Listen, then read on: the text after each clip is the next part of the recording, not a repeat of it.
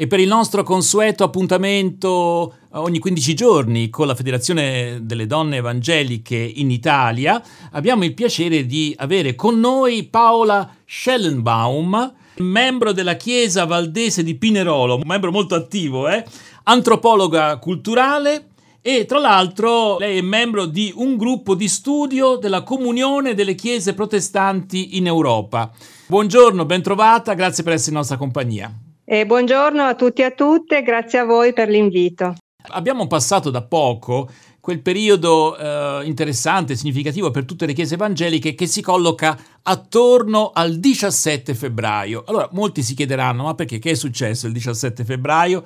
Tutti hanno in mente San Valentino che è il 14 per la verità, ma il 17 invece è un appuntamento importante per molte comunità evangeliche. Perché? Sì, allora intorno al 17 febbraio, un po' in tutta Italia, noi organizziamo degli eventi per ricordare una data che fu significativa per il riconoscimento delle minoranze religiose diverse dalla, dalla, dalla religione cattolica e dobbiamo risalire però al 1848, quindi in piena eh, epoca risorgimentale, eh sì. quando ai valdesi e agli ebrei furono concessi diritti civili, nel senso che Carlo Alberto, il re Carlo Alberto, ehm, promulgò queste lettere mh, patenti attraverso cui appunto concesse i diritti eh, civili e politici ma non quelli religiosi perché per quello poi invece bisogna aspettare eh, il Novecento diciamo. Ecco, di fatto questi diritti civili beh, consentirono di uscire dal ghetto? A me piace ricordare che fu intanto una, mm, diciamo, una raccolta di firme da parte anche di persone cattoliche, quindi la cittadinanza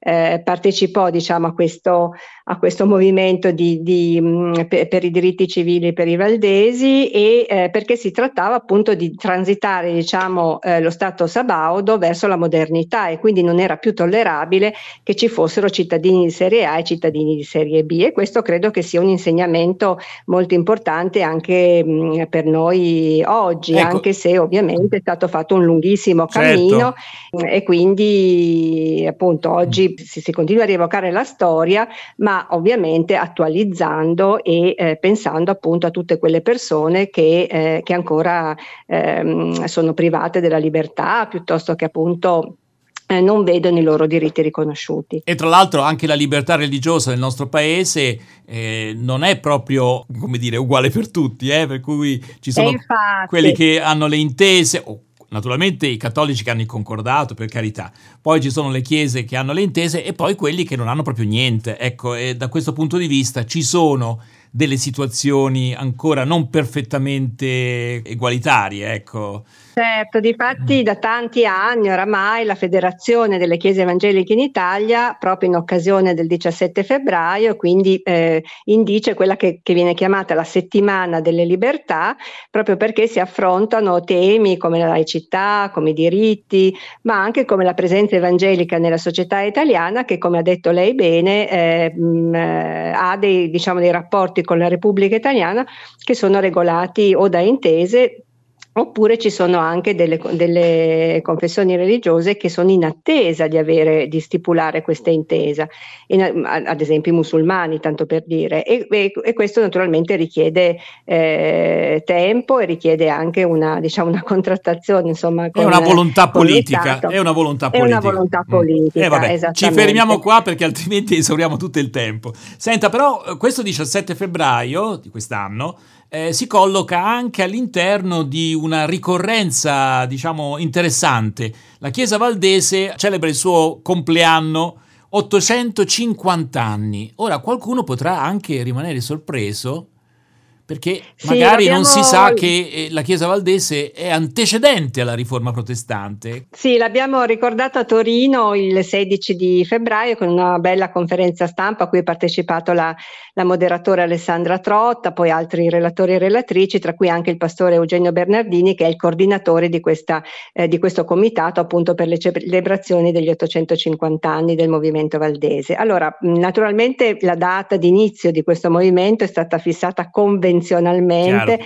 nel 1974 perché ovviamente mm. i, i, documenti storici sono, sono pochi, che però qualche documento c'è. È la conversione di Valdo di Lione. Il Valdo di, di Lione era un ricco mercante, insomma un cittadino molto abbiente che eh, decise di eh, vendere tutti i suoi beni per dedicarsi a una vita itinerante di predicazione dell'Evangelo, rifacendosi un po' al modello dei primi apostoli e eh, in breve tempo riuscì a raccogliere intorno a sé uomini e anche donne che eh, ne imitarono la, la, scelta esistenziale e, eh, e, fece tradurre anche in lingua volgare dei brani del, del Nuovo Testamento, della Bibbia, proprio perché voleva, era curioso, diciamo, e voleva eh, leggere lui in prima persona appunto eh, la Bibbia. Mm, e questo naturalmente scatenò una serie di reazioni da parte della gerarchia cattolica. Allora, qualcuno potrebbe dire, beh, insomma, questa esperienza ci ricorda un'altra vicenda quasi contemporanea, non, non contemporanea, che è quella di Francesco. Allora, sì, difatti uno potrebbe viene un po' dopo. Ecco, un po' dopo un po' dopo, una generazione Però dopo. Effettivamente, mm. sì, effettivamente a quell'epoca, insomma siamo nel XII mm. secolo, l'Europa è attraversata da questi movimenti ereticali. Se chi ascolta mm. vuole approfondire, c'è un dossier della rivista Medioevo che è in edicola a febbraio questo mese ehm, e che illustra molto bene tutta questa vicenda, mostrando anche sì. alcuni dei documenti eh, storici, insomma, che, che, possono essere utilizzati appunto per eh, raccontare la vicenda di Valdo. Senta, ma in un minuto lei ce la fa sì. a dirci perché Francesco è rimasto cattolico e Valdo no? Allora, Valdo eh, ha voluto rimanere laico e, ehm, e, non ha accettato di diventare un ordine religioso eh, all'interno de- della Chiesa Cattolica. È vero che fino poi alla Riforma questi movimenti ereticali sono comunque all'interno della Chiesa Cattolica, perché appunto bisogna aspettare la metà del, del XVI secolo perché poi vi sia l'adesione alla Riforma protestante. Tant'è vero che appunto la, la Chiesa Valdese viene anche chiamata Mater Reformationis, no? cioè la madre della riforma protestante. E è un processo diciamo di lungo periodo, nel senso che ovviamente anche poi l'adesione alla riforma si, si conclude in diversi anni. Ecco, noi sp- normalmente pensiamo a Chamforan, al sinodo, diciamo all'assemblea di Chamforan che avviene nel 1532, ma in realtà dis- eh, queste popolazioni delle valli valdesi dovettero poi discutere a lungo per, per, capire appunto come trasformarsi da movimento uh, in chiesa costituita e anche loro però fecero poi tradurre nel 1535 eh, la Bibbia eh, in francese e questo credo che sia molto significativo perché di nuovo l'importanza appunto di poter leggere direttamente i testi sacri e poterli interpretare. E prima di continuare la nostra intervista all'antropologa Paola Schellenbaum, ci ascoltiamo un brano della tradizione della musica evangelica, della musica calvinista in particolare, Chanter à Dieu une chanson nouvelle.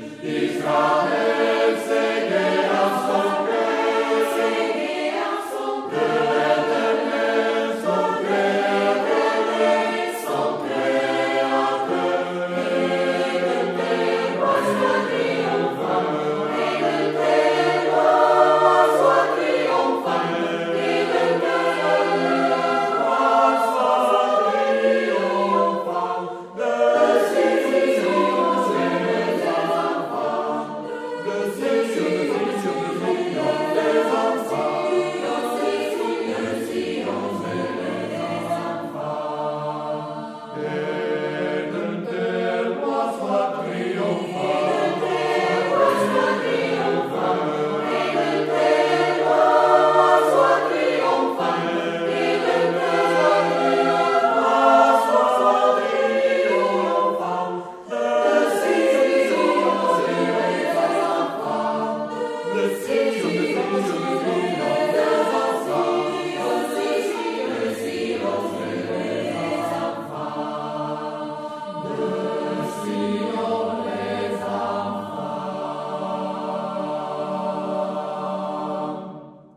e torniamo a parlare a questo punto con Paola Schellenbaum.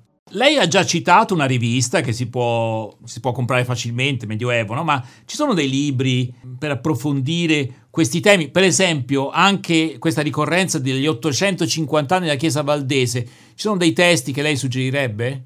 Sì, allora intanto ehm, è molto importante documentarsi, leggere dei libri su queste vicende perché si scopre sempre qualcosa di nuovo, la ricerca storiografica ci offre effettivamente delle primizie.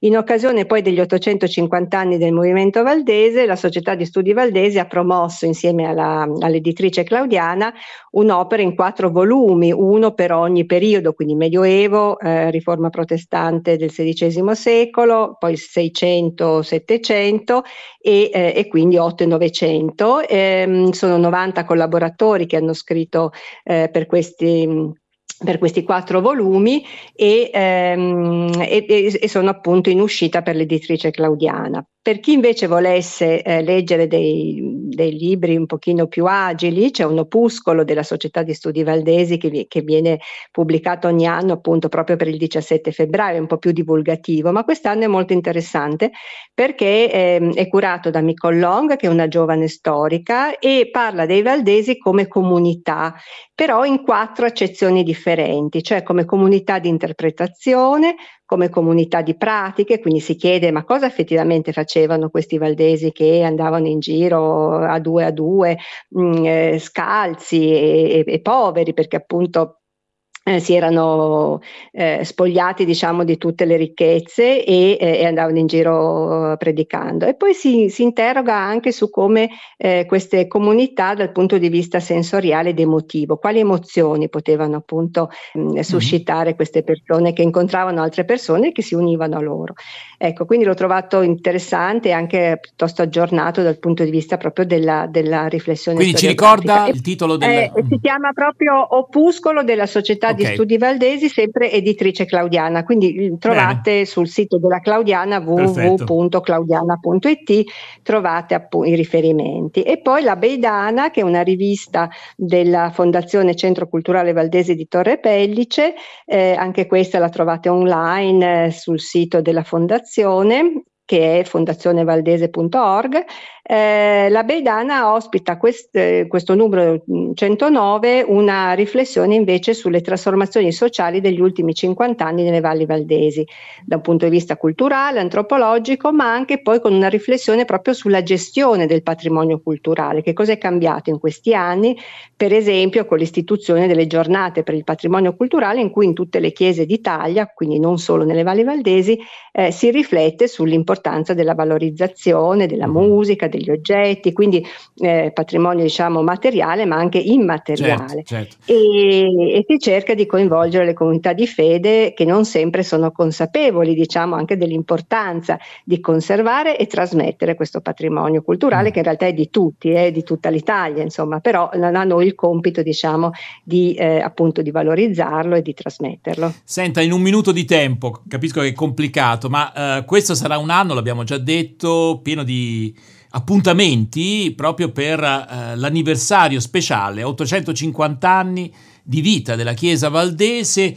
Immagino che si rifletterà tanto sul passato, ma anche sul presente e forse sul futuro di questa comunità di fede. C'è un sito dove possiamo trovare gli, appuntamenti un po' in tutto il territorio italiano su questi temi? Sì, allora il sito è www.valdo850.org e eh, si trovano tutti i convegni, i seminari, le presentazioni di libri eh, che mh, appunto saranno in tutta Italia perché le, le chiese mh, in tutta la penisola sono invitate appunto certo. a organizzare degli eventi, Quindi... possono essere dei concerti oppure delle presentazioni appunto di libri. Abbiamo già cominciato perché a Torre Pellice c'è già stato un convegno sulle eresie di ieri e di oggi eh, che è però stato registrato, quindi lo trovate sul canale YouTube della Fondazione Culturale culturale Valdese e, mm, e, poi c'è stata questa conferenza stampa, anche questa videoregistrata, quindi se andate invece sulla eh, YouTube della radio Beckwith, radio RBE, trovate la registrazione della conferenza stampa quindi... che ha ricordato tra l'altro mm. anche eh, proprio la stipula dell'intesa tra la Chiesa Valdese e la Repubblica Italiana perché ricorrono i eh, 40 anni. Tante ricorrenze, insomma. allora, Tante ricorrenze, Valdo, tanti compleanni. Valdo850.org questo è il sito eh, che lei ha citato, questo 850 è in cifre oppure è scritto per esteso? Uh, in cifre, ecco. valdo850.org. Benissimo. Allora Punto noi org. ringraziamo Benissimo. davvero Paola Schellenbaum eh, che insomma ci ha illustrato questa, questa, serie di compleanni che sono un'occasione per riflettere, siamo sempre tutti molto distratti e invece è importante conservare la memoria. Grazie davvero per essere stata in nostra compagnia. Grazie a voi e speriamo che questo anno ci accompagni appunto nella riscoperta o nella scoperta del, mm, del movimento valdese e della Chiesa valdese. Grazie a tutti.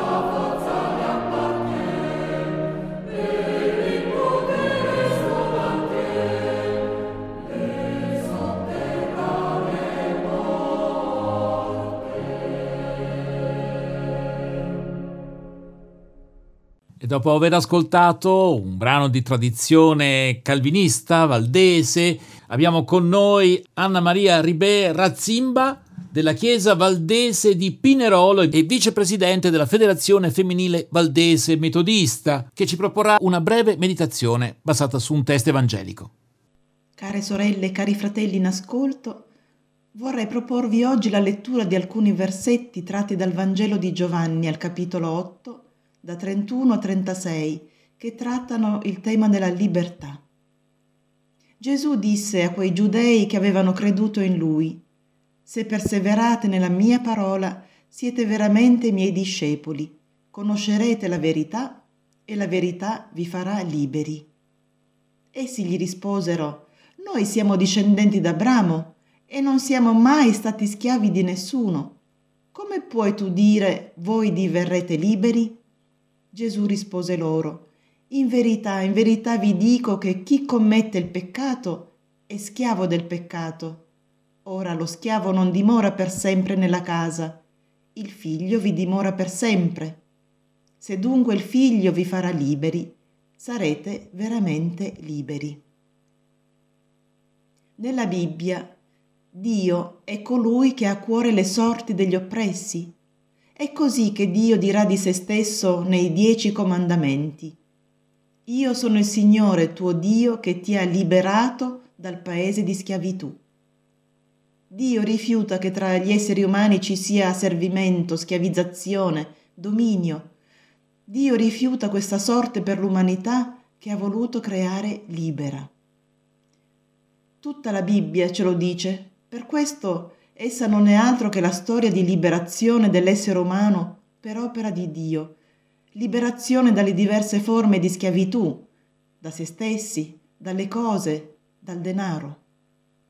Così anche il nostro incontro con il Signore accade attraverso un'esperienza di liberazione. È qui che inizia il nostro dialogo con Dio, è da qui che comincia la nostra confessione di fede, la nostra spiritualità. Essere liberi è la condizione di vita che tutti noi desideriamo. Alcuni sognano la libertà, altri ce l'hanno, altri ancora credono di averla. Per Gesù la libertà è un dono. La libertà si riceve. Per questo Gesù può dire se il figlio vi farà liberi. Noi siamo resi e rese liberi e libere, non ci rendiamo liberi da noi stessi, perché non ne abbiamo la capacità. Ottenere la libertà e vivere nella libertà è un'impresa impossibile per noi. Saremo sempre soggiogati e resi schiavi da qualcuno o da qualcosa, dal denaro, dagli averi, da persone, da ideologie. Possiamo perfino diventare schiavi di noi stessi e del nostro egoismo. Ma se saremo resi liberi da Gesù, allora lo saremo davvero. E questo che cosa significa? Significa che potremo trovare la vera libertà guardando al di là di noi stessi, potremo riceverla dal di fuori di noi stessi, da Gesù, che la offre a ciascuno di noi e nessuno ne è escluso. Tutti e tutte noi siamo chiamati e chiamate a essere liberi e libere. Tuttavia, Gesù ci mette in guardia da quella libertà che ci conquistiamo da soli, per questo dice, se il figlio vi farà liberi, sarete veramente liberi. La vera libertà cristiana è dunque poter fare la volontà del Padre. Questa condizione è gustata nella sua pienezza quando perseveriamo nella verità. È questo il segreto per godere della piena libertà. La vera libertà risiede nella capacità di fare ciò che è giusto e buono per tutti e quindi anche per noi stessi. L'azione della libertà si esprime veramente quando riusciamo a metterci nei panni degli altri piuttosto che giudicarli, quando riusciamo a vedere la sofferenza degli altri, il disagio, la solitudine, le difficoltà. Se dunque la falsa libertà fa guardare solo dentro noi stessi, la vera libertà ci apre verso il prossimo e ci permette di accorgerci dell'esistenza degli altri. Amen. Preghiamo. Signore, aiutaci a creare le condizioni affinché il potere sia utilizzato come servizio. Donaci la capacità di proclamare che il progetto di Dio in, que- in Gesù Cristo è radicato nella solidarietà, nella libertà per tutti e non nei privilegi per pochi. Ti preghiamo, Signore, aiutaci a rendere testimonianza al tuo regno lavorando per una società più fraterna, in cui possiamo essere il prossimo, gli uni verso gli altri. Amen.